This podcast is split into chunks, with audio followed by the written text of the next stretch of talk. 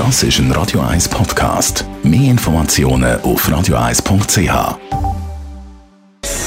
Gesundheit und Wissenschaft auf Radio 1. Unterstützt vom Kopfwehzentrum Irlande Zürich. www.kopfwww.ch An welchem Arbeitstag der Woche sind wir am unproduktivsten? Dreimal dürfen raten, welcher Tag das ist. Ich gebe einen kleinen Tipp. Es ist der Tag heute.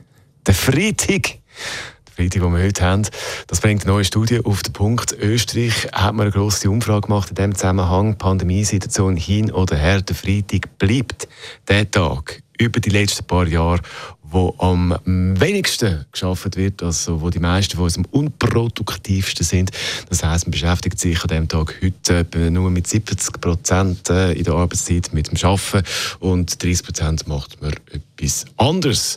Und es ist ja auch nachvollziehbar. Ja, das Wochenende kommt, Konzentration sinkt und man überlegt sich, was man vielleicht könnte am Wochenende machen, plant schon mal das Wochenende. Freitag also. Nach dieser Studie der unproduktivste Arbeitstag der Woche.